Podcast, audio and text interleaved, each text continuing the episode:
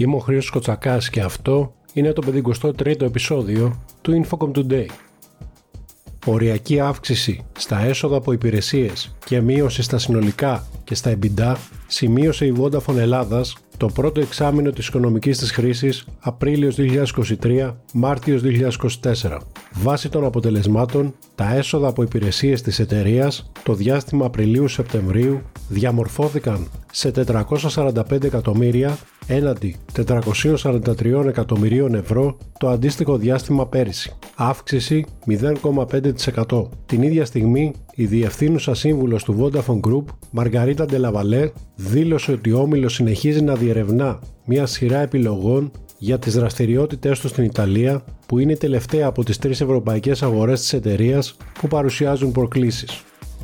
Τα ψηφιακά νομίσματα κεντρικής τράπεζας, CDBC, έχουν τη δυνατότητα να αντικαταστήσουν τα μετρητά, αλλά η υιοθέτησή τους μπορεί να πάρει χρόνο, όπως δήλωσε η Κρυσταλίνα Γεωργίεβα, διευθύνουσα σύμβουλος του Διεθνούς Νομισματικού Ταμείου.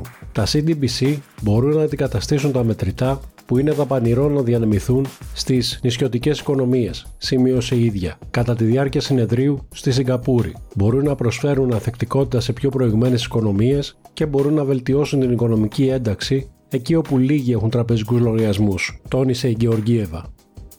Η Αμερικανική Ομοσπονδιακή Επιτροπή Επικοινωνιών, FCC, ενέκρινε ένα νέο σύνολο κανόνων που στοχεύουν στην αποτροπή των ψηφιακών διακρίσεων. Αυτό σημαίνει ότι ο οργανισμός μπορεί να θεωρήσει υπεύθυνες τις τηλεπικοινωνιακές εταιρείες για ψηφιακές διακρίσεις σε βάρος πελατών τους ή για παροχή υποβαθμισμένων ή και καθόλου υπηρεσιών σε ορισμένες κοινότητες με βάση το επίπεδο εισοδήματος, τη φυλή ή τη θρησκεία. Οι νέοι κανόνες έρχονται ως μέρος του δικοπατικού νόμου για τις υποδομές του 2021 της κυβέρνησης Biden, ο οποίος απαιτεί από την FCC να αναπτύξει και να υιοθετήσει κανόνες κατά των ψηφιακών διακρίσεων.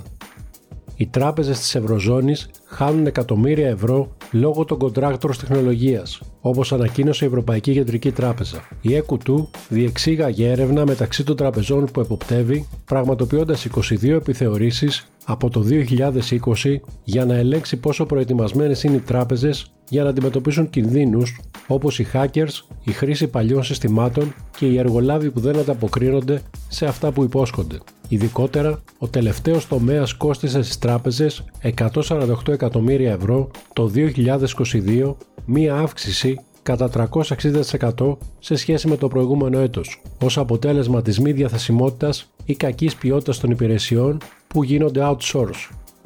Οι ευρωπαϊκές εταιρείες ζητούν επιγόντως από την Κίνα να δώσει σαφέστερους ορισμούς σε κάποιους βασικούς όρους που χρησιμοποιούνται στους κανόνες γύρω από τη διασυνοριακή μεταφορά δεδομένων, προειδοποιώντας επίσης ότι θα σπαταλήσουν εκατομμύρια ευρώ για την αποθήκευση μη ευαίσθητων δεδομένων στη συγκεκριμένη χώρα. Το Ευρωπαϊκό Εμπορικό Επιμελητήριο στην Κίνα κάλεσε τις κινέζικες αρχές να δώσουν ακριβείς ορισμούς τόσο για τα σημαντικά δεδομένα όσο και για τις προσωπικές πληροφορίες, όπως περιγράφονται στους κανόνες, ζητώντας να αριστικοποιηθεί το συντομότερο δυνατό η προτινόμενη χαλάρωση ορισμένων πτυχών των κανονισμών που ανακοινώθηκαν το Σεπτέμβριο. Το Infocom World 2023 που έρχεται με κεντρικό μήνυμα Diginvest in Greece New Horizons στις 14 Δεκεμβρίου θα φέρει στο προσκήνιο την πρόοδο και την καινοτομία στον τομέα των τηλεπικοινωνιών, της πληροφορικής και ευρύτερα της τεχνολογίας. Φέτος, το συνέδριο θα βρεθεί στο σταυροδρόμι του παρελθόντος, του παρόντος και του μέλλοντος, καθώς συμπληρώνονται 30 χρόνια κινητής τηλεφωνίας στην Ελλάδα,